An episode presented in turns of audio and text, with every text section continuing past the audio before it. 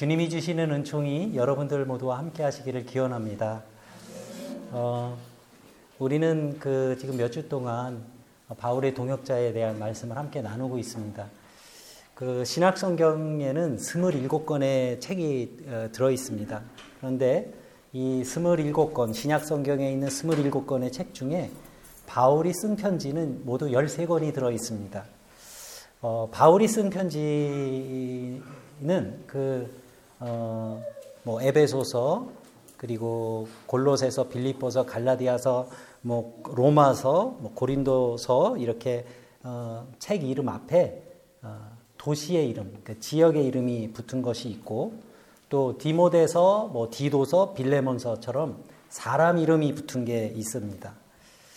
이 지역 이름이 붙어 있는 것은 사도 바울이 그 지역에 있는 교회 공동체에 보낸 회람 서신입니다. 회람 편지예요. 같이 돌려서 읽어보라고 이렇게 쓴 편지고, 그래서 그, 그런 편지들, 지역의 이름이 붙은 편지들을, 어, 바울 서신이다. 이렇게 구분을 해서 부르고, 또 사람이, 사람 이름이 붙여진 그 편지에는, 어, 목회 서신이다. 이런 이렇게 구분을 해서 부릅니다. 우리가 그 지금 이제 계속 바울의 편지들을 중심으로 해서 동역자들 목, 목회 서신들을 말씀으로 지금 나누고 있는데요. 오늘의 본문은 그 디도라는 사람이 수신자로 되어 있는 목회 서신의 일부입니다. 디도는 어, 바울의 여러 동역자 중에 한 사람이었고 어, 이 디도 역시 어, 바울의 중요한 동역자 중에 한 사람이었습니다. 갈라디아서 2장 3절 말씀을 보면 디도는 어, 그리스 사람이었는데 어, 기독교로 개종한 사람이고 또 바울과 함께 예루살렘까지 방문을 했던 적이 있었습니다. 그리고 또 바울이 고린도 교회와 약간 어, 어려운 문제가 생겼을 때 이 디도가 어, 고린도 교회와 바울 사이에 그 어, 중재 역할을 하기도 했습니다. 디도서를 읽어보면 지금 디도가 있는 곳은 그리스의 크레타 섬입니다. 우리 그 현경이가 지금 수학여행 가 있는 섬인데요. 이 아름다운 섬에 크레타 섬에 어, 지금 디도가 머물러 있습니다. 바울이 이 디도를 어, 거기에 머물러 있게 한 거는 지금 거기서 남은 일들을 정리해라 이런 부탁을 지금 하고 있는 거예요. 그래서 각 성읍마다 장로들을 어, 세워라 교회 공동체 안에 이런 부탁을 하고 있는 게 디도서 1장 5절에 기록되어 있습니다. 디모데 후서나 어, 전후서나 디도서는 이 목회를 지금 하고 있는 디모데와 디도에게 그 교회 안에 질서를 세우고 또 교회 안에서 직분자를 세울 때는 자격을 엄격하게 제한해야 한다는 내용의 일종의 어, 목회 어, 지침서라고 이렇게 말할 수도 있을 겁니다. 예를 들어서 이제 장로의 장로를 세울 때는 장로의 자격을 얘기하고 있는데 어, 굉장히 그 엄격합니다. 흠 잡을 데 없는 사람이어야 하고 자기 고집대로 하지 않아야 되고 또 쉽게 성을 내지 않는 사람이어야 한다고 합니다. 그리고 또 술을 마시거나 폭력 혹은 부정한 이득을 탐하지 않는 사람이어야 한다. 이렇게 가르치고요. 또 손님 접대를 잘 할 수 있어야 되고 무엇보다 자제력이 있어야 하며 가르침을 굳게 지키는 사람이어야 한다. 이렇게 장로의 자격을 말하고 있는데요. 이렇게 사람들이 이제 그 살아갈 때 어, 영적인 리더십이 형성되기 때문입니다. 우리가 보통 그 말하는 그 신앙생활은 아주 다양한 어, 면을 지니고 있는 삶의 방식이라고 말할 수 있습니다. 그렇지만 신앙생활은 아주 다양한 면을 갖고 있지만 중심은 단 한 가지입니다. 신앙생활의 중심에는 꼭 필요한 것이 있는데 어, 그 중심에는 은혜 체험과 그리고 은혜 체험을 통한 변화된 삶이 어, 있어야 합니다.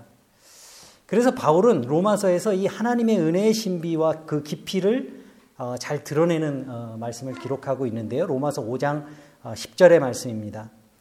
우리가 하나님의 원수 되었을 때에 그의 아들의 죽으심으로 말미암아 하나님과 화목하게 되었은즉 화목하게 된 자로서는 더욱 그의 살아나심으로 말미암아 구원을 받을 것입니다. 이런 얘기입니다.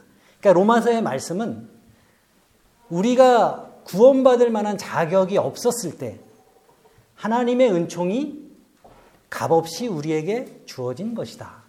이 얘기가 핵심입니다. 이것이 사도 바울이 전하는 하나님의 은혜의 내용이에요.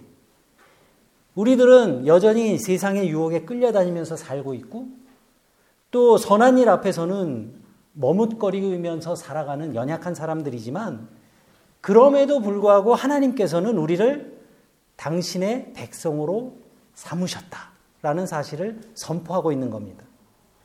이렇게 아무런 대가 없이, 그러니까 우리의 공로 없이 주시는 하나님의 은총이 바로 은혜다. 이 말인 겁니다. 우리가 이제 예배 어, 마치기 전에 파송 찬송으로 부르는 이 620 찬송, 620장 찬송이 있잖아요. 여기에 모인 우리 주의 은총 받은 자여라. 주께서 이 자리에 함께 계심을 믿노라. 우리가 이렇게 노래하고 있습니다. 우리가 이곳에 모여서 하나님을 예배하고 찬송할 수 있는 것은 우리가 예배 드릴 만한 사람이기 때문에 또는 허물이 없는 사람이기 드리기 때문에 예배를 드리고 있는 것이 아니라는 겁니다.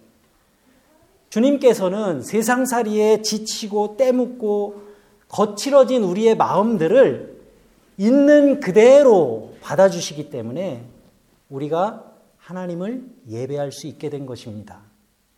이것이 은혜입니다. 우리가 예배 드릴 때 예배를 통해서 우리가 세상 속에서 살면서 느슨해진 우리의 마음들이 조여지기도 하고 또 너무 팽팽하게 어, 조여진 그런 마음이 풀어지기도 하는 것입니다. 그래서 그러한 은혜를 체험한 사람들에게는 은혜를 통한 변화된 삶이 뒤따르게 되는 것입니다. 그렇다면 은혜 받은 사람들이 선택한 변화된 삶의 그 내용은 무엇일까? 무엇이 변화된 삶이란 말인가? 그것은 나의 삶이 하나님의 은혜 안에 머물게 된 것을 알게 된 사람들은 이 세상 속에서 덧없이 사라져버리고 말 것들에 집착하면서 인생을 허비하지 않는 것입니다. 여러분, 누가 죄인입니까? 성경에서 말하는 죄인은 영혼, 자기의 영혼을 팔아서 육신의 만족을 구하는 사람을 죄인이라고 말합니다. 그러니까 덧없는 것들을 구하기 위해서 영원한 생명의 가치를 포기하는 사람들을 죄인이라고 말하고 있는 겁니다. 예수님께서 그, 그 마태복음의 산상수훈에서 간음하지 말라 이렇게 말씀하시면서 뭐 어떤 말씀을 덧붙이셨냐 하면 음욕을 품고 여인을 바라보는 것만으로도 이미 마음에 간음한 것이다. 이렇게 말씀하셨어요. 굉장히 강화된 율법이라는 거죠. 그런데 이 말씀은요, 우리가 잘 생각해 보면 행위의 죄 이전에 생각과 뜻과 의지의 죄에 대해서 예수님께서 말씀하고 계신 겁니다. 그렇기 때문에 하나님 앞에서는 무언가 행위의 죄를 저지, 르기 전에, 그러니까 행위의 죄를 저지르면 현행법으로 죄인이 되는 거잖아요. 그런데 그것뿐만 아니라 이웃을 향한 사랑하는 마음을 상실하면서 살아가는 사람들이 이미 죄인이라는 겁니다. 이미 거기에서부터 죄가 시작된다는 거예요. 하나님의 사람들이 살아가는 삶의 방식이 여러분들 무엇이겠습니까? 나에게 절 한 번만 하면 이 세상을 다스리는 권세를 주겠다는 그 사탄의 유혹을 단호히 뿌리치는 사람들이 하나님의 사람들인 겁니다. 세상의 모든 것들이 우리의 마음을 시도 때도 없이 붙들고 또 우리의 영혼이 자유롭지 못하게 합니다. 하지만 하나님의 마음에 우리의 마음이 붙들어, 붙들어 매는 순간 세상의 그러한 결박으로부터 우리는 자유케 되는 겁니다. 만약 우리의 마음이 지금도 허공을 떠돌고 있다면 그것은 아마도 우리의 마음의 주인을 아직 찾지 못했기 때문일 겁니다. 하나님 안에 우리의 마음을 붙들어 매는 순간 세상의 그 어떤 것도 우리 안에서 우리 마음의 주인 노릇을 할 수 없게 되는 겁니다. 이것이 바로 신앙의 신비입니다. 사랑하는 교우 여러분, 우리의 삶의 모습은 어떻습니까? 오늘 디도서에서 바울 사도는 하나님의 은총 안에 머물기 이전의 삶에 대해서 디도서 3장 3절에서 이렇게 요약합니다. 우리도 전에는 어리석은 사람들이었고 순종하지 아니하고 미혹을 당하고 악의와 시기심을 가지고 살고 남에게 미움을 받고 서로 미워하면서 살았습니다. 이게 은혜를 알기 이전의 삶이라는 거예요. 어떻습니까, 여러분? 부인할 수 없는 우리들의 모습 아닙니까? 우리는 이런 더럽고 흉한 모습들을 때때로, 때로는 이성으로, 때로는 세련된 교양으로 감추고 가리고 살아갑니다. 그렇지만 그 마음들이 마치 비 한 번 내리고 나면 금방 넘쳐버리는 하천처럼 우리의 마음은 늘 위태롭습니다. 우리들 마음 속에 깃들어 있는 이기심과 욕망은 귀에만, 귀에만 있으면 어떤 형태로든지 나타나게 됩니다. 이것이 우리가 가지고 있는 한계고 또 우리의 실존의 모습이기도 한 겁니다. 하지만 우리가 하나님의 은혜 안에 붙들려서 그 안에 머물게 되는 순간 우리의 삶은 새로워지기 시작하는 겁니다. 오늘 본문 11절과 12절의 말씀 우리 함께 봉독 하면 좋겠습니다. 어, 주보를 참고해 주시고요. 우리 다 함께 한번 어, 봉독하겠습니다. 자, 시작. 모든 사람에게 구원을 주시는 하나님의 은혜가 나타나 우리를 양육하시되 경건하지 않은 것과 이 세상 정욕을 다 버리고 신중함과 의로움과 경건함으로 이 세상에 살게 합니다. 은혜 안에 머무는 삶이란 이러한 삶을 말하는 겁니다. 하나님의 은혜가 우리를 양육해서 신중함과 의로움과 경건함으로 이 세상을 살게 한다. 이런 말씀입니다. 이 본문은 우리 그 주보 아래에 있는 그 영어 성경, 이 NIV 성경이죠. 이 NIV 성경을 보면 더 멋지게 번역한 것 같아요. 그 12절의 말씀을 보면 It teaches us to say no. 하나님의 은혜가 우리로 하여금 경건하지 않은 삶과 세속적인 열정을 향해서 to say no. 아니요. 라고 말하게 한다는 것이죠. 경건하지 않은 것들에 대해서 아니요. 라고 말할 수 있도록 은혜가, 하나님의 은혜가 우리를 잘하게 한다. 그런데 여러분, 말씀을 계속 쭉 보면 노라고 말하는 것에서 그치지 않고 뭐라 그래요? 신중하고 의롭고 경건한 삶에 대해서는 to live 살게 한다. 이처럼 은혜는 경건하지 않은 것에 대해서는 no라고 말하게 하고 신중하고 의롭고 경건한 삶에 대해서는 to live 그렇게 살게 한다. 그 말입니다. 그렇기 때문에 하나님의 은혜에 응답하기 원하는 성도들은 새로운 삶으로의 새로운 삶으로의 변화를 요구받고 있는 겁니다. 하나님 마음에 의지해서 살아가는 성도라면 우리가 영적인 존재라는 것을 잊게 하는 온갖 세상의 유혹을 향해서 단호하게 노라고 말, 말할 수 있어야 하는 겁니다. 그렇기 때문에 신앙생활은 어떤 의미에서 본다면 세상의 이 세상의 방식에 길들여지지 않는 그것을 거부하는 삶의 방식이라고 말할 수 있는 겁니다.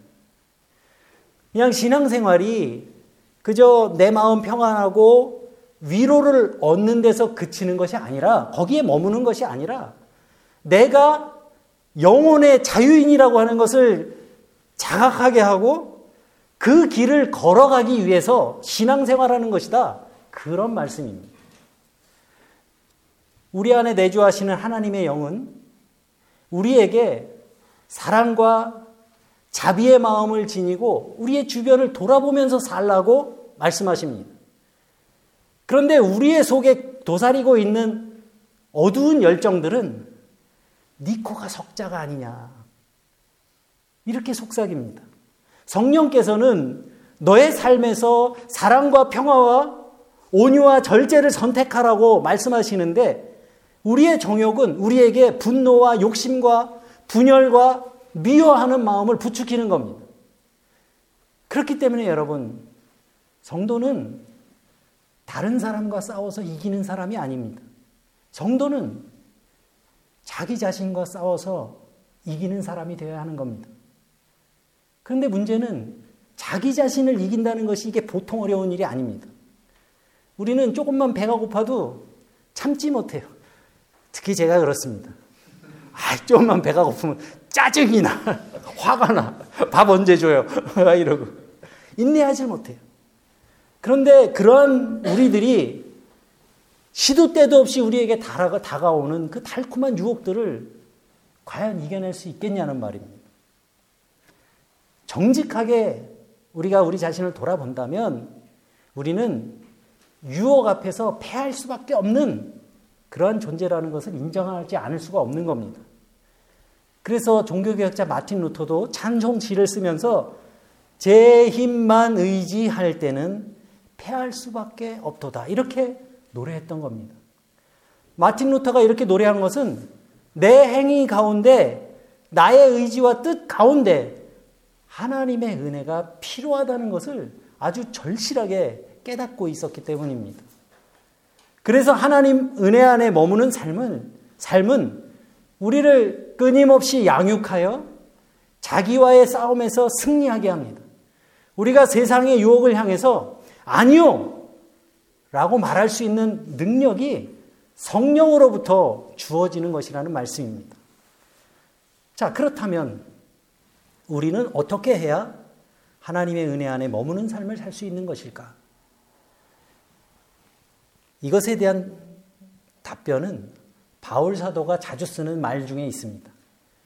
바울 사도가 자주 쓰는 말에는 그리스도 안에라는 말이 있어요. 인 크리스투스.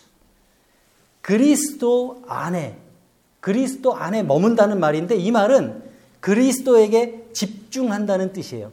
여러분들이 이게 한국어 단어의 집중이라는 말을 우리가 쓸 때 이 모을 집자를 쓰는 집중이 있고 붙잡을 집자를 쓰는 집중이 있어요. 여기에서 말하는 집중은 붙잡을 집자를 쓴 집중을 말하는 겁니다. 그래서 삶의 모든 순간에 주님을 우리의 중심으로 굳게 붙잡는다는 그런 뜻이에요. 그리스도를 중심에 굳게 붙잡은 사람은 이전에 내가 세상에서 좋던 것, 이전에 내가 세상에서 즐기던 것, 그런 것들이 이제는 값없다. 이렇게 고백하게 되는 것입니다. 그런 고백을 할 수 있게 되는 것은 바로 그리스도를 아는 지식이 세상의 것보다 훨씬 더 달콤하기 때문이에요. 오늘 본문 13절의 말씀을 함께 읽어보겠습니다. 다 함께 13절 시작. 복스러운 소망과 우리의 크신 하나님 구주 예수 그리스도의 영광이 나타나심을 기다리게 하셨습니다. 지금 여러분들의 소망은 무엇입니까?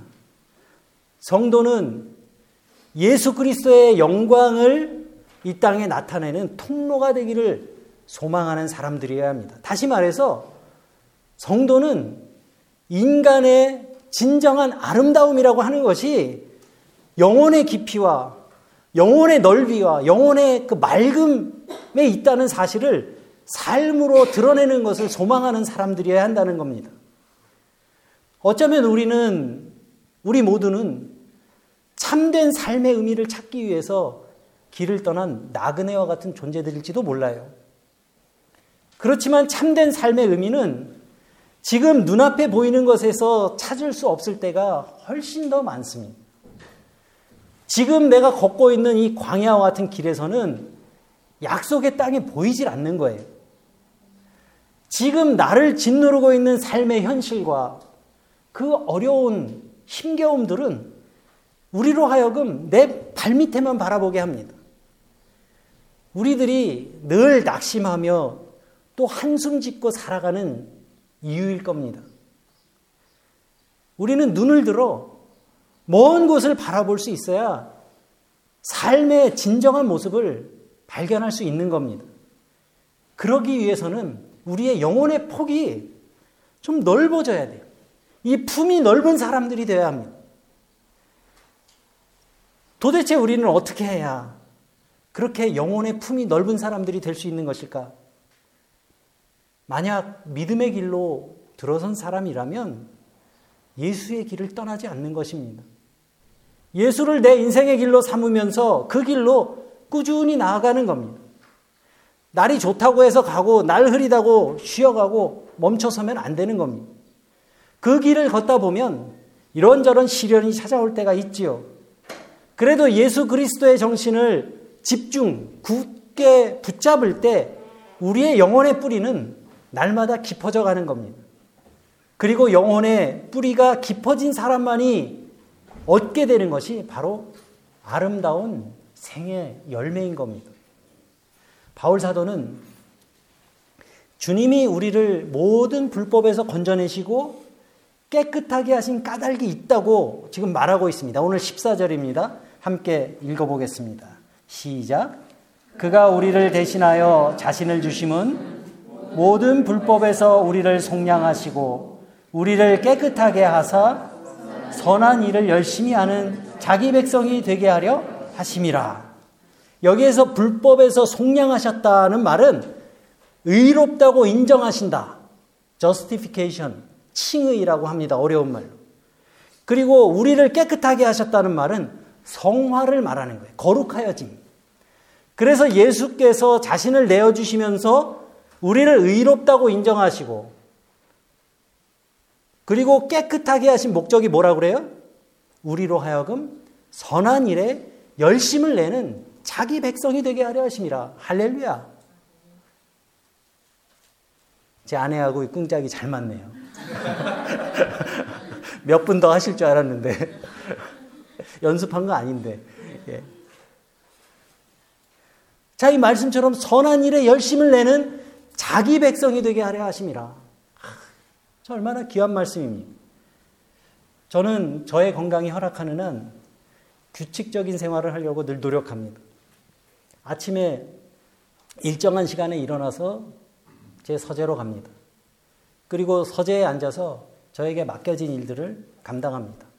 말씀 읽고 독서하고 글을 쓰기도 하고요. 또 교회의 여러 가지 사무적인 일들을 돌보고 또 교회의 여러 가지 일들을 생각하면서 기도의 시간을 갖습니다. 저의 개인적인 일로 교회 일에 방해가 되지 않도록 그 철저하게 제 생활에서 구분을 하는, 하는 편입니다. 제가 그렇게 노력하는 이유는 제가 목사잖아요.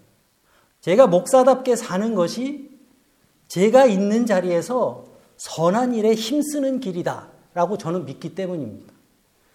여러분 세상을 아름답게 만들어가는 길은 사람마다 각자 자기가 맡은 자리에서 열심히 노력하면서 살아갈 때 가능해지는 일이라고 저는 생각합니다. 저는 그것이 개인의 일이나 교회 공동체의 일이나 나라의 일이나 별반 차이가 없다고 생각해요. 자기에게 맡겨진 일을 꾸준하게 그리고 정직하게 감당하고 다른 사람 탓하기 전에 내가 할 일이 무엇인지 먼저 생각하고 그래서 저는 이 땅에 예수 믿는 사람들이 예수님을 아는 사람들이 또는 하나님의 은혜를 경험한 사람들이 조금 더 소박하고 담백해졌으면 좋겠어요. 기름 바른 장어처럼 미끌미끌하지 않고 좀 소박하고 담백해졌으면 좋겠어요. 정직하고.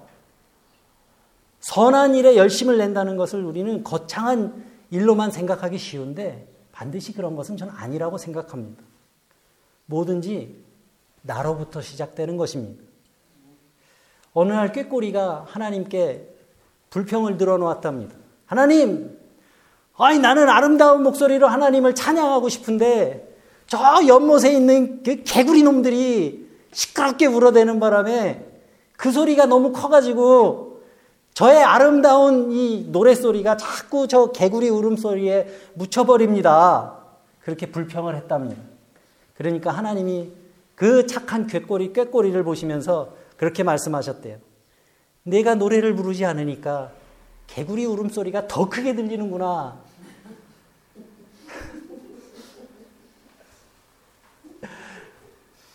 주님의 은혜를 알고 또 부르심을 사람 부르심을 받은 사람들이 하늘로부터 들려오는 그 희망의 노래를 부를 수 있어야 합니다. 우리가 험한 시절 탓하기만 하면서 우리가 부를 노래를 멈춰서는 안 된다는 말씀인 거죠.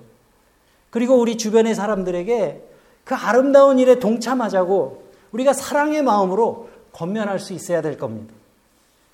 주님은 욕망이 지배하는 세상에서 사랑이라고 하는 도구를 가지고 그 작은 틈새를 만들으라고 우리에게 명령하셨습니다. 조금 덜 갖고도 더 많이 누릴 줄 아는 삶. 욕망을 절제하되 더 많이 감탄하면서 경탄하면서 살아가는 그러한 삶을 익히고 그러한 삶으로 사람들을 이끌 때 우리는 이 땅에 평화로운 하나님의 나라를 일구어가는 일꾼이 될 것이고 또 하나님의 은혜를 이 땅 가운데 실어 나르는 축복의 통로가 되는 것입니다. 저와 여러분들이 주님께서 주시는 이러한 은혜와 그리고 성령의 도우심으로 선한 일에 열심을 다하는 주님의 백성으로 거듭나게 되시기를 주님의 이름으로 간절히 기원합니다.